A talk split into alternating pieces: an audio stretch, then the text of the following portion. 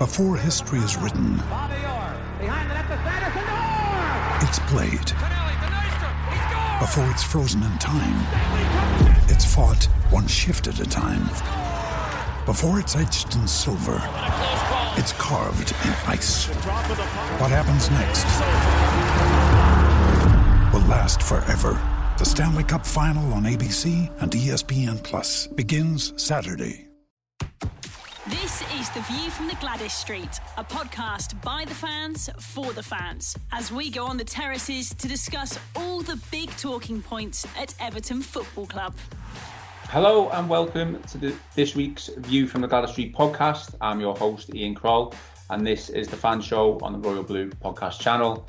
Everton lost back to back Premier League matches for the first time under Carlo Ancelotti after being beaten 2 1 by Newcastle on Sunday. The Blues were looking for a quick bounce back after their loss to Southampton, however, it wasn't to be as a second half double from Callum Wilson was enough to secure the win for Steve Bruce's side. With me to talk about the monstrosity that was Sunday afternoon, we have Rob Astle. How are you, Rob? Yeah, good. Thanks, mate. How's it going? Yeah, not too bad. Just uh, getting to grips now with this. Well, I know it's not till Thursday, but the second national lockdown in, in England. So uh, we've obviously all got that to look forward to. Um, returning to the podcast after a long hiatus, we have John Howard. How are you, John? You all right? Very well, thanks, guys. Evening. And we also have the return of Matthew Barry, who joins us from Cardiff. That's right, Matthew, isn't it? Cardiff. That's it. Yeah, evening. How are you? You okay? You are already Yeah. in a second national or Wales lockdown. So how, how are you coping? Yeah. Yeah, we're, we're we're okay getting through it. But uh, I was off on holidays last week, so back to work this week. So uh, we got a, we're in it now till the 9th. Um, and then we'll have a new set of rules, no doubt, which will probably mirror what what you guys are just about to go into. Sadly, Well, let's hope Everton can pick up some form so we've got something to look forward to over the next couple of weeks, at least throughout November. Um, might as well get straight into it then, lads. Um, the first point with regards to the Newcastle game, I wanted to talk about the team selection and my initial thoughts were, first of all, one that I was gutted for Anthony Gordon, that he wasn't given an opportunity, um, and also that it was a bit of a strange team selection in the fact that it was very central midfield heavy with a lack of width um, on offer. It was obviously glaringly obvious. So Matthew, let's let's start with you. Um, when you when you first saw that team, um, what, what did you what did you make of it? uh, I was confused really because I, I didn't really understand what sort of uh, formation we were we were going to play. Um, I thought it was going to be a bit four four three two one when when you looked at the the actual the, the five central midfielders um, who were playing. But I then uh, I, I mentioned to Rob and Rob said he thought that Delph was going to drop in into into a back three, so we, we play with wing backs. But I, I, I just thought it was very very defensive minded, and I, I thought that perhaps he was going to be happy to to take a point. I mean, John, as Matthew just alluded to there, it was very difficult to see what type of formation we were playing and how we were, you know, going to be able to capitalise from from the team that we played. It was very congested in the middle of the park and to a point where we were going to have to be so pre- precise in our play, in our passing, to get through that Newcastle defence defensive midfield, weren't we? And it obviously didn't it didn't pay off and didn't work. Exactly that, Ian. I mean, I looked at the side and, and I was trying to piece it together, and I've been thinking for a while with with Richarlison missing, perhaps maybe a diamond formation could be employed. But then I looked at it and I could I could kind of understand why Delph was in because I thought with the lads, you know, playing his first Premier League game, 20 years of age, covering at left back. But for me, what baffled me was was was Gomes and Sigurdsson. I don't think they knew where they were meant to be, where they wanted to be. And I just, I was sitting there thinking, and early on, I thought to myself, it's either going to be a dodgy decision or the set piece that's going to decide this. And, and it proved to be, in my opinion, the former, sadly, in their favour. Uh, I, I just don't didn't see any width. And I mean, I, I fully trust Ancelotti. I'm made up he's with us, but as Anthony Gordon maybe bashed into his car when he's been reversed now to Finch Farm, because to me, if ever there was a game that Gordon could have illuminated, you know, even off Calvert Lewin, particularly with the, the, midfield protection he'd have had. Surely that was it. I mean, Southampton, I think, are pretty decent, but no disrespect to Newcastle.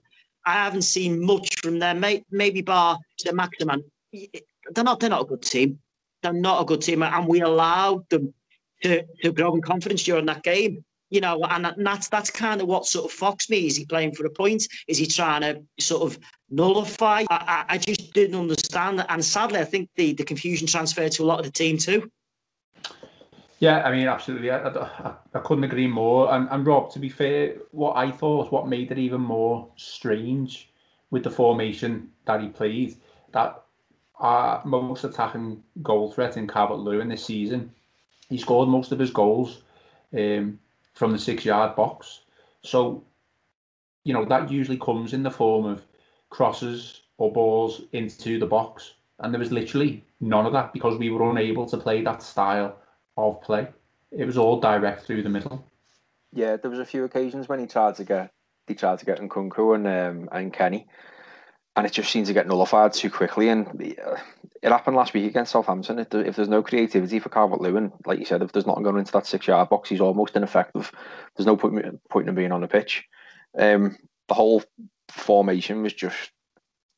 I don't know. I think he's. I think he's. Ancelotti might have been just tried to be a little bit too clever with it rather than. I don't think I, I don't think he goes into games to take points. That's very Sam Allardyce. That I think we should have enough there to beat Newcastle, but I think he's just tried to be too clever and do it a different way and sort of like outfox him a little bit, and it just hasn't worked. That's all. Um, and it's obviously it's it's gone and isolated Calvert Lewin, and we've not been able to get balls into the box like we have been doing. I mean, let, us move on then from um, the team selection. I mean, still in in relation to the team selection because it was the the big news before before kickoff that Jordan Pickford was dropped. Carlos said he was rested, and Robin Olsen um, come in. Matthew, so you know we know the issues surrounding Pickford uh, with regards to the issues that he's faced over the past um, couple of weeks, but Ancelotti kind of suggested that he was being rested and he would be back in for the United game. Um, what did you make of those comments initially? Um, I I think he sort of backed himself into a corner a little bit because if, if Olsen had a, had a really good game, which you know he, he, he did play well, then he's already said that Pickford's coming back in now. So if, if he picks Olsen for the United game, then you know people will ask, well, why did you say that that Pickford was going to come back in? And it opens up a, whole different line of questioning. I, I think that if he just could have said, "Well, I'm, we're resting Pickford for you know the things that are going on," we're going to give Olsen minutes, like like he said. Then, if Olsen had a really good game, we can leave him for United. But on, on the other hand, it, it, it, shows that he is willing to drop Pickford as well. So you know, I, I think that if he when he comes back in now against United, he, he is going to have to to play well because he knows that he, he can be taken out of the side now. Whereas if if we still had Virginia or, or Stekelenburg were still at the club, it, it, that that wouldn't happen. Do you think that's what he's done it for, though? Do you think he's he's kind of putting, although, although taking out the limelight, he's, he's putting a little bit of pressure on him to say, well, okay, I've got a, a backup goalkeeper who we obviously haven't seen much, but Ancelotti thinks he's more than capable. Oh, absolutely. You, you look at the, the evidence of the game on, on, on Sunday. You know, there's nothing he can, he can do with a penalty. But when crosses came into the box, he claimed them. When they had corners, then he was coming up for them. Um, there was one, I think, one corner late in the second. Oh, so one cross came in late in the second half, and he literally come off his line around 15 yards past the penalty spot to, to come and take it. And as a centre half, you know, we, we haven't had that for for oh as centre halves, we haven't seen that for a long, long time with us. Know, certainly before Pickford. So I I, th- I think that he, he he's laid it on the line to Pickford now. I think about he, when he comes in, he has to perform, otherwise he, he'll he'll be dropped.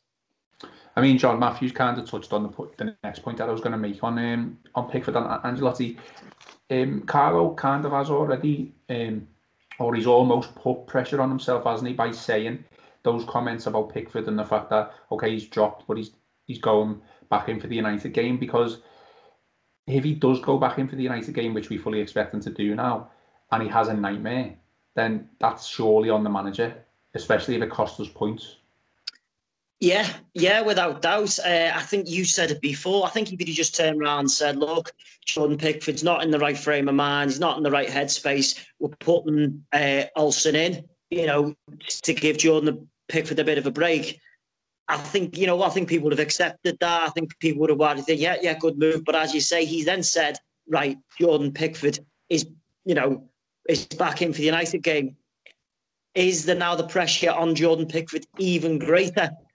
Uh, I fear it could be. And Jordan Pickford, while I believe is a good stopper, doesn't exactly have a great track record with pressure, with concentration. I mean, let, let's be honest, going back before all this, you know, this situation with Van Dijk, let's I think most Evertonians would have been if Everton didn't have a complete disarray in front of Pickford, albeit the midfield, which he had to rectify. You know, if, if Everton's team was a little bit more where Ancelotti wanted it, I think Pickford would have been replaced.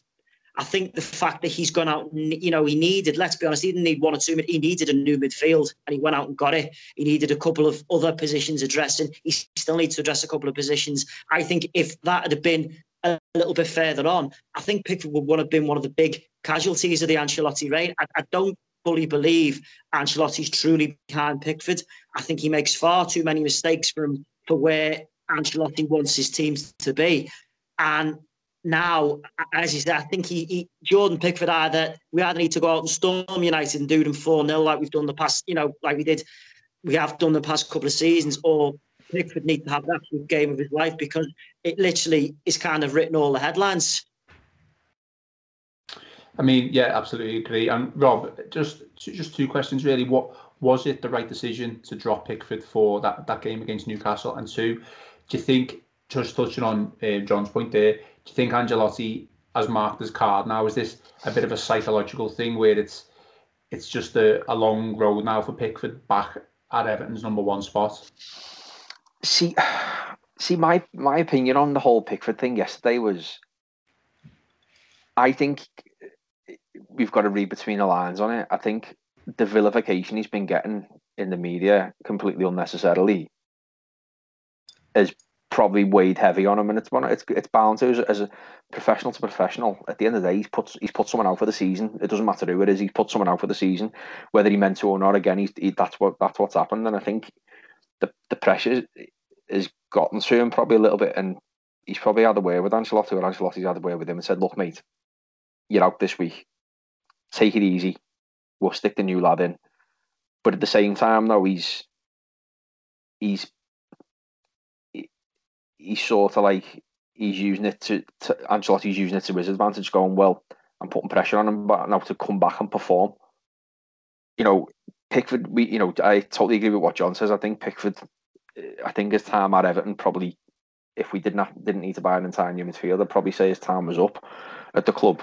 But it's not, unfortunately, and we've got to stick with him, and we've got to, you know, so if it gives him a kick up the backside, this thing, great. Uh, was it the right decision? Yeah, it probably was. I probably wouldn't have played him, and I, I certainly would. If crowds are allowed into the games as well, I certainly wouldn't have allowed him to play at, at St James's Park either. He's lost his head there a couple of times now. Um, so I'll probably I've got no problems with the um, with the decision from Ancelotti. Um, but I do think it's more it was more to protect Jordan than it was to give him a kick up the backside. I mean, may, maybe to protect them, but do you think as well because his form, let's face it, wasn't great. Um, Rob before the Van Dijk incident, and I, I think that you know all this Van Dijk stuff, you know, should be really irrelevant. I know he's taken a lot of a slack in the media and um, you know the issues with regarding supposed bodyguards of, of his family and stuff like that. But do you think Ancelotti has kind of used this game as a um, well, okay, Pickford's take him out the limelight, and two, let's see what um, Robin Olsen actually looks like in the flesh in a Premier League game. Um, you know, you could probably say against the team that he probably thought we would win against in in Newcastle. Yeah, like I said, I, I wouldn't I wouldn't disagree with that. I think it's a mix of mix of both. I, I think he he's obviously he's brought this Olsen lad in for for a reason. He's not put him there to just sit on the bench. He's brought him in to put pressure on him. But I do think I do think but you've got to look both sides of it here. And Ancelotti's not the kind of fella who will come out and tell you the truth like that. You know what I mean? We all thought James Rodriguez wasn't going to play the other week, and then all of a sudden he starts. He, he's not the kind of manager who'll who'll, who'll air his dirty laundry out in public, basically. So I think that's another thing to look at. We don't really know what's going on behind closed doors, but I'd say it's probably a mix of both rather than him taking eh, rather than using it just to drop Pickford. Okay, well, I mean, Matthew, you could tell from the first opening minutes that this was going to be an absolutely dreadful, dull affair. Um, that's what I thought anyway. I remember texting a few people just saying this is absolutely boring. Um, something which Everton definitely haven't been this season. We've we've been entertaining, um, if anything, whether it's scoring goals or conceding goals. So um, nothing happened at all really up until the penalty. So what was your opinion? Penalty or no penalty? Uh, absolutely not a penalty. Not, no way in a million years. No way. And and, and I'll, I'll tell you the reasons why. Because there's, there's loads of people who sort of you look at Twitter, loads of people say yes it was, no it wasn't. But I understand that there's contact in the box. But if the referee looks five yards to his left, there's players jostling each other all over the place. So that that's contact. But the the exaggeration of the dive by Wilson is why for me it shouldn't be a penalty. Because if he booted him up in the air and I mean you know just literally cleaned him out then he's going to go down like the way he did. But he touched him and I mean brushed his ankle and that clown Dermot Gallagher on the TV this morning said his knee went into the back of his thigh. Well if it did it brushed it because there's no there's no movement in in Wilson's lower body to, to, to say that it had that type of effective contact. So the VAR official should look at it and, and see exactly how the players reacted to the contact. And that's just exaggeration. That's a dive. I mean, I'm just going to come to Rob straight away. Um, and John, I'll ask your opinion on it in a minute, and I'll give mine as well. But I know Rob's got a different opinion to, to Matthew. So, um, Rob, case for argument. Even though obviously you are a massive blue, you said it was a, you did think it was a, a penalty if I, if that's Dominic Calvert-Lewin, I'm screaming for a penalty there. That's that's the way I'm looking at it. Andre Gomes was foolish enough to to get himself in that situation. It was lazy from him to kick out like that when he was nowhere near the ball. I think I think in this day and age in the Premier League, look, we all know players go down easy. Salah, Kane, two two names there to to you know to mention now that who've done it this weekend alone. I think you've kind of got to. It's not great. It was a soft penalty. I won't lie. It, it was soft, but we've got to be a bit more streetwise. I think in them positions because you are going to get penalties in that in that in that um in that area now, whether we like it or not. So let's be let's be smarter about it and don't put it, don't put ourselves in them positions. I personally thought I would I would have been screaming for a penalty if that was Calvert Lewin going down there. John, what what are you saying I think Rob makes very, very good points. I do think we have to be streetwise, and I think it's a, it's just sadly the way football's gone. But I do have to agree more with Matthew. I don't think it was a penalty, and I almost think Steve Bruce, who's let's be honest, is not exactly known for being, you know, he's quick enough to sound off when he feels there's an injustice done against him. We got away with one there. Callum Wilson's virtually saying, "Oh, I was a bit clever." there." he kind of almost dives in the way, and and you know, to me, if I don't know, if a boxer's on a punch bag and you walk in the way of his fist and he catches you, I don't really think, he, you know what I mean? I, know there's contact, but I just don't see how it's a penalty. But then again, football has changed so dramatically. I mean, I'm going to be quite unpopular amongst most blues. I actually thought while his diving is completely, you know, over the top and he is a cheat, I actually thought Salah was. I think he's made cut, but I'm looking, I keep looking at Gomes, and yeah, totally and utterly lazy, nonchalant. I can't be bothered to kick. But I almost think Callum Wilson dives onto him and then goes down. And and I don't know. For me, I, I know obviously the left of the law these days it is, but I just I just don't. For me, it's just no penalty. Of course, it goes. DCL does the same thing. I'm like penalty all day. But then I suppose that's the hypocrisy of being a football fan, isn't it? No, yeah, I think you're absolutely right. And uh, to be honest, I agree with you, John and Matthew. Um, so Rob is by himself on, on this one, unfortunately. I, I, I, just think it, a lot of the points have already been made, and I'll just go over them. I, it's a contact sport. Um, you can't, you know, was was the contact enough for uh, Callum Wilson to go down from from the contact. Absolutely not. He's a, he's a big enough lad. Um, he's already come out and said some said that to the media and said that um, I went for the penalty and I knew exactly what I was doing. Gomes was he was he lazy? Yeah, he was, but his ball his um, his eye was always firmly on the ball. Um, just you wait till we get a soft penalty on on Saturday. Don't worry. Well, it's, it's exactly what it's exactly what John said, and it but it's changed the game, and our heads kind of dropped again, like it did against Southampton. Um, I know we had a little little spell in the last ten minutes, but obviously wasn't good enough. I, I still don't think we deserve to win the game, by the way, regardless of if it a penalty or not. So um, frustrating, absolutely frustrating. Um, but as mentioned on last week's show, by the way, um, we can hear a dog in the background. By the way, I think it's uh, I think it's John's dog. He's gone to uh, gone to sort him out. Um, Matthew mentioned on last week's show, and yeah. it's, it's obviously reared its ugly head. Sorry about that. Um, no, no problem, John. It's all right. Um, mentioned it on last week's show, and it's reared its ugly head yet again. Everton's growing defensive problems. Um, you know, I mentioned a couple of stats last week. Um, with regards to conceding goals, obviously we've scored uh, a lot, which is why we are in the prominent position we are in the table. But even with the likes of Allan and Doucouré protecting uh, the back four, we still look vulnerable, don't we? And can you put your finger on as to, to why that is? Um, I, I think that the, the lack of pace in the in the two centre halves is, is an issue, but I think over, over the last two games, certainly, is that where James has, hasn't been fit and Richarlison hasn't been playing, is that the bravery in the team and the attacking intent of the team, which takes quite a lot of the load off the defenders because we're spending so much more time in the opposition half, it, it really has a, a, a detrimental effect. So, whereas, for example, um, yesterday where we were playing with five central midfielders, there's no bravery, there's no intent to attack, there's no, there's nobody committing, and you've got Sigurdsson standing next to Gomes, and then you got Delph, and it, you know, I'm, sure that if you look at a heat map of, of yesterday's game, then there's probably nothing down the wings. Everything is so centralized, and we we're not getting the ball out quick enough. There's no out ball, and it's just just completely making sure that you know, there's so much pressure on on the defense that we're just we're we're, we're inviting other sides to attack us, and it happened against Southampton, and and it happened yesterday. I mean, John, are we are we also missing Holgate? I mean, Mina and um, Keane, you would say, have done okay. Certainly Keane, I would say. I think he's had a, a good start of the season. Jory's still out for, for Mina, uh, for me, really. But obviously, Holgate's been out for um, a while now. So, you know, if he comes back in, does, does that shore it up? Is, is one centre back partnership better than another?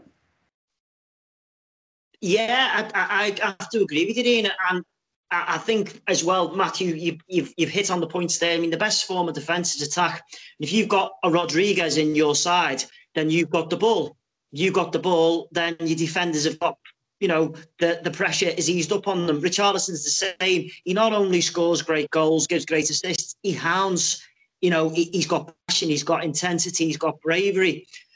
I only think I've also alluded to, and I looked at yesterday with Sigurdsson being captain, and I, I don't want to make this a Sigurdsson witch hunt I think Sigurdsson must be the most quietest captain I have ever met. I mean, is he captain in Everton or is he captain in Fellow Lane Library? He, you know, he doesn't say anything, doesn't do anything. Now, if you watch, I've said for a long time, Everton, you know, probably since the days of your Nevilles and your Cahills, Everton have been devoid of a lot of leaders. Now, Coleman's our captain, best man for the job. You look through the rest of that team, and who is, you know, you, you, you kind of bullish Tim Cahill's kind of player who's going to drive you forward. Genuinely, for me, I, I, think after Coleman, the person I look for to be the most mouthiest, the, the one who, who's going to get in the referee's face, have a go, hound, would be Richarlison and then Holgate. I think with Holgate, you know, for a young lad, he's not, he's not averse to having a go. He's certainly not averse to the referee that's wrong, and he's also blessed with blistering pace. So I, I think I, I like Mina but I do think he makes a lot of mistakes. I think Mick Keane, you know, is a good, solid defender. He's very quiet. He prefers to be the second man. I think Holgate will be an absolutely huge monumental return when he's back, not just for what he gives you on the pitch with his athleticism and his ability, but what he kind of gives you with regards to speaking up. You know, for a young lad, he seems to have a very, very old head on his young shoulders. And and to me, if we are going to back where go put ourselves back where we, we truly belong, then we are going to need more Mason Holgates with that kind of you know attitude. Okay, the great '80s team, yeah, it had loads of ability, but it was full of leaders. You know, even the '90s when we were absolutely abysmal, it was full of leaders. Now I look around and thinking, where are all the leaders? I, I, don't really see them. Maybe when Allan, you know, his grasp of English gets a bit better, he settles into, you know, maybe he's got a bit about him. But I don't really see Everton blistering with, you know, leaders that I see in a lot of other teams. I think Holgate's one of them. I mean, Rob, if we're going to suggest then that Holgate is to come back in the team when he's fit straight away, who drops out? Mina. He's an egg case. That's to me. You, you know, you, you, you're right in what you're saying there, John. You know, Keane's like the, the quiet man, isn't he? You know, he, he just does his job. But Mina just seems to just be like a bit of a loose cannon. And yeah, yeah he, he'd be the one to drop out for me. And plus, as well, I think Holgate's got the pace as well and can play that left that left that left side, um, which is important. Um, but yeah, it's it's, it's Mina for me who drops out. Rob, but it's nice to, but, it's, but at the same was... but at the same time, no, sorry, sorry, Matt, it's nice to have that option because you've got Godfrey, like Master said there, you've got Godfrey and you'll have Mina, two good centre halves, not bad centre halves by any stretch of the imagination, but Key, I would you'd easily say Keener and Keane and Holgate are the best, are the two starters for for me. Yeah, um, it's going to be interesting. Certainly, competition for places. Just obviously need to get players back um, fully fit, and as that as you mentioned there, Godfrey's definitely uh, one for the future. But hopefully, he's going to be able to uh, stamp stamp his uh, put put a stamp on uh, on the team as, as soon as possible. But I mean, Matthew, we've already talked about the team selection, um, which we obviously all agree was was wrong. Um, but you know, Carlos subs were probably just as bad, really, weren't he? I know Bernard came on for Gomes, um, who is in worrying form. So, what what what's going on with Andre Gomes? Is it that is it purely down to the fact he suffered a really bad injury and he's just not recovered? Has he come back too soon? Um, because this was a player who we were going to build our team around effectively, you know, 12 to 18 months ago. Yeah. The View from the Gladys Street podcast from the Liverpool Echo. Ryan Reynolds here from Mint Mobile. With the price of just about everything going up during inflation, we thought we'd bring our prices down. So to help us, we brought in a reverse auctioneer, which is apparently a thing. Mint Mobile unlimited premium wireless. Ready to get 30, 30, bit to get 30, bit to get 20, 20, 20, bit to get 20, 20, bit to get 15, 15, 15, 15 just 15 bucks a month. So, Give it a try at mintmobile.com/switch. slash $45 up front for 3 months plus taxes and fees. Promo rate for new customers for limited time. Unlimited more than 40 gigabytes per month slows. Full terms at mintmobile.com. The View from the Gladys Street podcast. Yeah, I, I, I do think I do think we rushed him back a, a little bit early, um, but if when when Gomes came to us initially, he didn't play till the October. He came back. The first game was it was the Palace game, which was in the October, and he probably had about seven or eight months of, of, of playing well for us, and then and then he got the injury. So he's he's only had a very short space of time actually being settled in the team, and I think because the the the poor quality of what we had um, whilst he was out injured, we, we did rush him backwards uh, to come back in, and I think that we're seeing the we're seeing the problems that that we get when the creativity is out of the side, and we look to him all the time. And and if you put him in the same side with Sigurdsson, then it's such a slow, ponderous pace in midfield. And Gomes needs somebody who's got legs next to him or you know, we had a, a Idrissa, Idrissa Gana Gueye who was doing all the ratting around, and it would create space for Gomes. Whereas at the moment, playing aside next to Sigurdsson, they're almost you know they're almost standing next to each other. Or when a Iwobi comes in and plays off the left, you you got three of them within probably ten yards of each other. So you know when Gomes came, he, he made a great start, and he, he was different. We didn't have anybody like him, which is probably why he stood out so much, and that's probably why you know he he looked he looks such a good player is because we didn't have a player who could pass the ball like him for since I, I, I probably can't remember in, in, in the centre of our midfield. And you know, we, we've we've clung to him. I think over over the past um, over the past four or five months, and you know, I was listening to something the other day, and and players when they're out missing for such a long time, they become better because you just want them back, you want them back, you want them back, and and you you when they do come back, then and they, they don't have very good games like he's been having, or his form's been really really poor, then you, you tend to sort of pile in on him just just that little bit. I, I think that when Gbamin comes back, and and Gomes is is will have time to rest him because Allan then becomes the legs in the midfield and Gbamin sits in front of the back four and Doucouré becomes box to box. And, and, and I think you'll see a, a proper working midfield as opposed to the midfield that we had playing when we came back from lockdown, which was slow, ponderous, lethargic, lazy, and and just no creativity. I mean, Rob, did um, we had the return of Cenk Tosun as well, another um, sub which I think Ange- Ancelotti got wrong. So um, I don't I don't really want to talk about Cenk because um, you know I do still believe that he's you know his future lies away um, from Everton Football Club. But it, it does beg the question that Cenk Tosun's coming on to to save the day and score goals and win Everton points. Did we make a mistake in letting Moise Kean leave on loan? Uh, to be honest with you, if it's Cenk Tosun or Moise Kean coming on yesterday, I don't think it makes much of a difference. If I'm being perfectly honest with you, it makes it, it would have made no, it would have had no um, in the results at all for me. Um, letting Moise Kean go, I, I'm a firm believer if if if someone wants to leave the club, they can go because they obviously don't want to be here. But obviously that's within reason. Someone like Moise Kean, who's obviously struggled to settle and things like that, he's not. It's not worked out for him. Then, yeah, you know, we we've let him go, and and Cenk Tosun's the next, you know, the the next senior striker, isn't he? Who's who's um who's in the squad. I think if I think if Richarlison and James and I think if everyone's fit, I don't think Cenk Tosun gets on that bench. If I'm being perfectly honest with you. I think yesterday was literally just a mishmash of everyone, anyone who could be, anyone who could get there was was was there kind of thing. Because that's all there was. You know, we what we missed. We had we had Holgate, Coleman, Digne, Richarlison, and James. There's five players there who aren't who, who, you who you're missing. I don't think Cenk Tosun comes near close to any anywhere near their quality. So I think he's yeah. Uh, kind of got, look, gone off on a tangent there, but I think Cenk Tosun, I think he was just there because he had to be. Yeah. Uh, John, I'm, I'm going to come to you for the next one, but uh, you're actually on mute, and I don't know how to get you off. So are you able to uh, unmute yourself? I've muted you. There you go. Yeah, I think that's it. There you go. Um, Is that um, right? Yeah. Yeah, all good. Can yeah. you. I didn't want you to be making a really, really good point and then have to make it all again if you were on mute. So um, the the other sub again, um, Iwobi ahead of Gordon in the pecking order. It seems under under Carlo Ancelotti. I mean, Iwobi came on the right, didn't he? Uh, towards the end, and I said, I don't know what you thought. I thought we did kind of improve a little bit. Um, I know Newcastle were two 0 up anyway.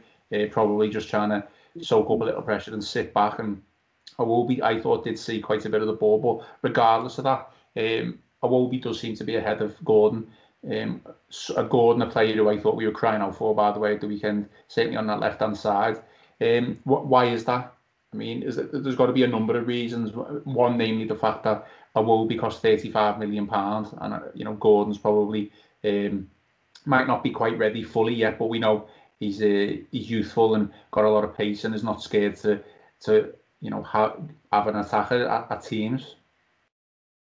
Yeah, I, think Ian, you've answered your own question there. I mean, I, will be honest with you. I know people say, "How can you feel sorry for professional footballers and money?" But I do feel a bit sorry for him because at the moment, I don't know whether it's confidence or something. He looks like a lad who's won a raffle to come and have a game of football. I've never seen a player get the ball under his feet so much. He, he, he tries so hard, but seemingly the more he tries, I don't know, the worse he becomes, the more mistakes he makes. And, and, and to me, if you're going to play Iwobi anywhere, it has to be right in the centre, almost like second striker or, or, or the number 10 role. And there's a lot of competition there. You know, you had Sigurdsson on, so I, think the fact that Iwobi cost the money, he, he, went. I mean, did Ancelotti at 2 0 think, wait, we ain't getting anything from this game and maybe look to shot window him?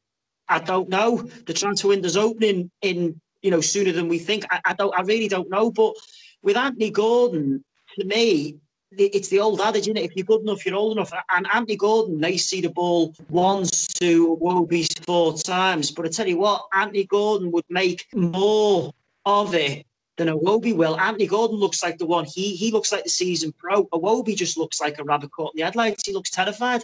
And I have to say, I don't really know what he wanted from him, but from a little bit, you know, League Cup aside, a little spell against Brighton where I kind of thought we were in control from that game from the get go. Iwobi really just completely flattered to deceive to me. He's just not all he's done seemingly is just upset Everton Twitter, which let's be honest, no one really wants to do, do they? Because it can be a very toxic place. Yeah, absolutely. I'm not Iwobi's biggest fan personally, but you know, he's he's part of the team, so we're gonna have to put it with him at least till uh, January, more than likely going to be the summer. So, um, I mean, let's try let's put things into perspective a little bit and I do want to try and be positive I don't want to all be ne- be negative but I, I am going to say to start off with Matthew that we were garbage um, on Sunday and um, you can definitely make a case that Ancelotti got his team selection wrong yep. um, but we did I think Rob's kind of mentioned it anyway. He said five. I, I, I probably think more four. We've had four key influential players missing from the starting lineup.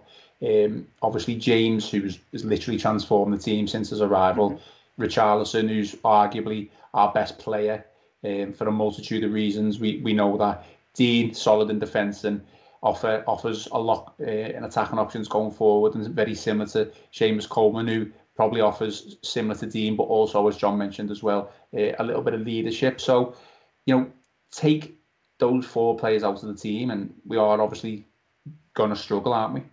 Yeah. Oh, absolutely. I mean, if, you know, you, you take the four best players out of any team, then you know the the drop off of of what's going to be coming in to replace them is is going to be you know not to the level that, that you're taking out and we, we can see that sadly we're, we're still suffering the repercussions of, of failed transfer windows gone by. So you know, Richarlison is is is an absolute game changer for us. He he sets the tone in attacking. He comes back and defends. He as John said he covers so much ground. He he's such a quick player, and and and and the tempo of our attack is is pretty much set by him. And then you know, with, with something like uh, James, who's so clever, and you, you think about in the dressing room, you, are a group of players, and, and you got James Rodriguez there, and you you look at him and you think, right, if he's playing, we got a chance today. You know, he he's he's the five percent, he's the ten percent who's going to be the difference in you know if, if, if he play if he's fully fit against Southampton, I, I think you know the, the outcome of the game might be a bit different. I think if he was fit and played yesterday, I think we, we probably would have would have got a draw and draw at worst. But when you take into account Lucas Digne then and Seamus Coleman, and you know apart from the fullbacks yesterday, every, every one of those players on the pitch and everybody who came on are full seasoned international players, and we still can't get a performance without our four best players. Yeah, I mean, I don't, I don't want to use um, other teams as an example, and you know, least of all Liverpool. But you know, take Liverpool for an example, and if you took Salah, Mane, Arnold, and Robertson out of that Liverpool team, you know, that that team's just not the same. I don't care what anyone says. So virtually the left, the whole left hand side and the whole right hand side of Everton's team has been, you know, demolished in the past two games, hasn't it? Yeah, the, you know the, the main the main attacking points are all gone, and that's that's where we've struggled. You know, last week against Southampton, it was a half fit James, and yes, yesterday it was no one. There was no one there out. I mean, apart from Calvert Lewin, and Calvert Lewin's someone who just who's been starved of service because of that. Um, you know, I think you know we've got United on on Saturday, and I think I think James should be back for that. And I think hopefully if, if Coleman can be back for that as well, and Digne, you know, we're probably looking will probably look a completely different side again. You know, it, it goes. It's not just Liverpool. It's or Everton. It's every team. You take the four best player. You take Newcastle's four best players out the team. We probably roll them over with ease yesterday. Just it just wasn't to be. They were full strength and we weren't. Um, and it it is what it is. And I, I think that's kind of the reason why it's no time to panic here. I know it's two defeats on the bounce, but it's not something I'm not I'm not overly concerned with at the minute. Um, you know, we're still what are we? Should be third now, third in the league still. Yeah, third. Yeah. Um, you know, you'd take third now, wouldn't you? At the end of the season, I, exactly. Yeah, null and void it now. Can um, you know, I, would take. You, you know, we can go top again by lunchtime on Saturday. You know, if we beat United. You know, so it's not all doom and gloom. We got it wrong at the weekend. I'm sure he'll be looking to rectify those mistakes on um, on Saturday.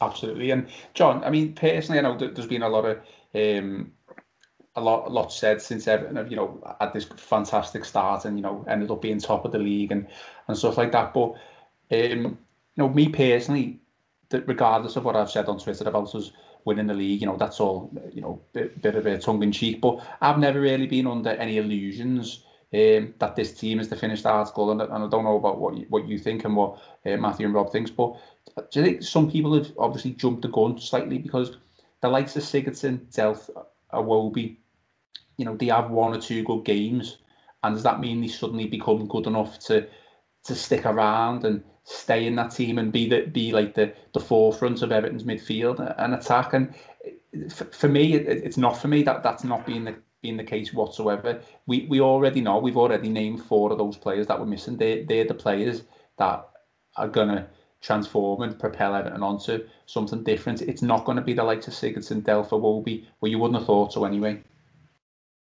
No, I totally agree with you, dude. I mean, I don't. I think ninety nine point nine percent of Everton fans we've had a laugh. I know certain fan bases don't quite get our humour, but a lot of us have actually thought we're going to win the league. It's been a good bit of banter. You know, Spirit of the Blues goes to number one. It, you know what? It's been a, it's been nice. But as you say, I, I, do think there's a tendency with certain football fans, particularly when you get a homegrown player, they have two good games the next Paul Gascoigne. But I, I, think I think we're a pragmatic enough fan base to think I, have thought Gylfi Sigurdsson's finished for a while. I never really got dealt what he brings. You know, Iwobi, I think wrong, wrong by wrong time, wrong team. I really do. I just don't think he's so. You know what? What? What? What was the general consensus when Carlo had his first transfer window, his first proper in the summer? What did we say?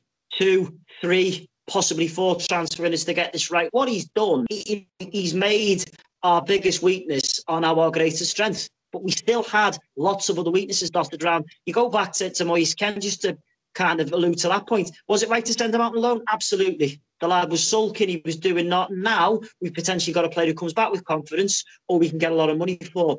But then again, much like with Pickford, if every, everywhere else wasn't in disarray, would Everton have really gone all out to get a centre forward? Yes, they would. But the problem was Ancelotti being a pragmatist, being a world class manager with lots of experience, just thought, right, you know what? As much as the goalkeeping situation is, is a worry, the midfield is absolutely dire. And that's what it is. And you know what? Are Everton better than what they were last Without doubt. Are they the finished article? Absolutely not. And I, and I think that this has kind of put things into perspective. It's a bitter pill to swallow. And you, do are getting a lot of the, oh, you know, back the old Everton again. But as you say, you, you think about it. We had three out of the four of the main back four, in my opinion, missing. Holgate's back, he plays. The two fullbacks return, they play. James, Richarlison. That, that's five players. All could arguably, well, no, not arguably, they, they will be in. And I think when you look at that and, you know, hopefully a decent January, another good summer, Everton again move on that step further and we kind of get closer to back to where we want to be. I mean, this could all be by the way, as Rob said, come lunchtime, we could have battered United, me back at the top of the league. Spirits of the Blues are playing again, and, and we're going to win the whole thing. But as, as I think with this, it's the case of not throwing the baby out with the bathwater. Two bad games, okay, but you know what? I'll still take third in the table to what we were doing last year. What was it? Seven points, lads, from seven 15th. games last year. Something you like know, that, yeah. yeah this, dire, at this point last year, we were 15th. Yeah, you know, and you look at now, first game of the season, uh, we beat Spurs. Okay, everyone beat Spurs. Well, that's clearly not the case, is it? You know, Spurs have gone on to be quite a decent team. They're now second. We went and nullified them, stopped them scoring. That's pretty decent. Would we have done that last year? We'd have been mauled. So, you know what? I'm not happy with the last two games, but I'll certainly take where we are. I'll certainly take where Carlo's leading us. And I'll be following you. Um, all right, let's finish off the podcast then quickly. Um, talk about United. We won't preview it too much, but um, United are the next game, um, and they're not having the best of times at the moment, are they? So, um, we don't. We, we, go on. What was that? Sorry. Flat in Europe, aren't they? Doing well in Europe, not doing well. Um, so well, well, you can't even really call it a home a home game, can you? But um, it's going to be difficult to know, isn't it? What um, what team and what what squad or what first eleven we're going to put out. We know we know Digne will be back because uh, he only was going to as long as he's fit, he, he'll definitely be back. But Richarlison's still out, isn't he? Um, and Coleman and yeah. James um, are obviously they're going to be doubtful. We don't know. They might they might make a return. Um, but I mean, Rob, go, going into that game now, then um, just say for instance, let's just assume that um, James and Coleman are out. Um, what what does Carlo do? Because he can't do the same as he did against Newcastle. No, I think you'll see. I think you'll see one of Bernard or Iwobi definitely start. Um, I think in an ideal world we'd all want to see Anthony Gordon, but I, I, just don't think he'll do that. You know, we've been crying out for Anthony Gordon all, all season to start games, and he just doesn't seem to have been bothered doing it really. Um, but he's got to go more attacking. He can't he can't have the team. He can't have a team like that, like he had last yesterday. Start against United. To be honest with you, you know, with, with United, we sh- should really go for it. We could really, I think we could probably put the final nail in the coffin for Solskjaer. To be honest with you, um, and really give them a hammering. Um, I think with Luca Digne in the in the team, I think it's I think we're a different kettle of fish. Um, we've got some creativity there at least um, with him being back on the side, but I, he certainly can't play Gomes and Sigurdsson again. That just was an experiment which just failed miserably. I'd be put personally, I'd be going maybe the usual formation with um with Bernardo Gordon on either flank. That'd be my that'd be my decision. I mean, Matthew, we've just we've just got to do the complete opposite to what we did um, at Newcastle. I mean, we know um, how United like to play when they the you know how they, they are good at you know counter attack. They've got they've got runners, they've got pace um, power. Um, but we just need to get balls into the box, and I'm not saying we just need to lump it forward, but certainly, you know, crosses uh, into the final third that Dominic Calvert-Lewin can either get on the end of, or you know, win a ball, win the balls, and someone would then go on to win that second ball. Yeah, absolutely. I, you know, I think echo everything that Rob said, but what, what we do need is we need legs in the team. We we can't have the snail pace of, of, of what we had against Newcastle because United are full of runners and you know we're, we're going to need an out ball. We're going to need to have quick transitions, and you know we're United. Uh, you know they're, they're playing in Turkey on Wednesday, so they're going to have a day and a half, two days to recover, and we're the early game on Saturday, and you know as as I think Solskjaer is is is is at risk, so they they're going to have to come and, and, and attack us, which means that if we've got quick, fast players, then we, we, we do have the opportunity to, to hit them on the break. And I think that if we go one up, I think their heads will drop. I think they'll think we've had a long week. This is our third game this week. You know, even though they've they've got you know quite a big pool of, of players to play from, but they they haven't got a set aside. It changes every game, and I, I think that if, if they have a hard game on Wednesday, and we hit them early on Saturday, then then I, I think as Rob says, we, we can do a number on him. But he has to play the right players, and we do have to have quick, fast players who are able to set the tempo early. And playing Gomes next to Sigurdsson is, you know, we we got no way in the world are we going to match up to United's midfield with those two. They're sat next to each other, not a chance. How do you see it, John? Do you see it as a positive result for Everton? Yeah, I, th- I, think we've got to see it as a positive result for Everton. But I'd say what you know, Matthew and, and Rob said, we have we have to play the right side. You know, Gomes and Sigurdsson was an experiment that has been said failed. It it died. One thing I don't know. I don't know what everyone's feeling on this. Just quickly, but I, I think Coleman, I pray he's back in the side because do you know what? I don't want to do John. I think Jonjoe Kenny's an honest player, but I don't know. Jonjoe Kenny seems to be a Tony Hibbert right back in a Trent Alexander Arnold world. I think when the lad goes forward, he doesn't really know what is is kind of his ethos and his mentality to hit it back. And I think if even if Digne is back, United will get onto the fact that it's going to go down the left. So I think, you know what, of course, you know, in an ideal world, you want obviously if Charlton can't play, you want at least, you know, three the four back, you know, at least. But I think Coleman's vital because I think the balance he will give the side, because you know what, it is about fullbacks these days. Go, man, Coleman's had a renaissance about getting forward. And I just don't think I don't think Godfrey's a right back. And I just don't think Kenny's is progressive enough in this day and age to actually do what Everton as a team needs, and that's get balls into the box for, let's be honest, probably the best header of the ball in the league at the moment. I think Coleman is really, really vital. Absolutely. I um, I'm reluctant to ask all three years for predictions just purely for the fact that it is very early in the week and you know we don't know what the team's going to be. Um, so unless you're feeling confident, uh, you don't you don't have to give a, a prediction because I'm I'm not going to give one. So it's up to you guys. I, I just think I'm not going to predict it, but I just think United at the minute remind me of what Arsenal have been like the last few years. If you get at them early and you start kicking lumps out of them and you give them, you let them know you're there early doors, you'll batter them.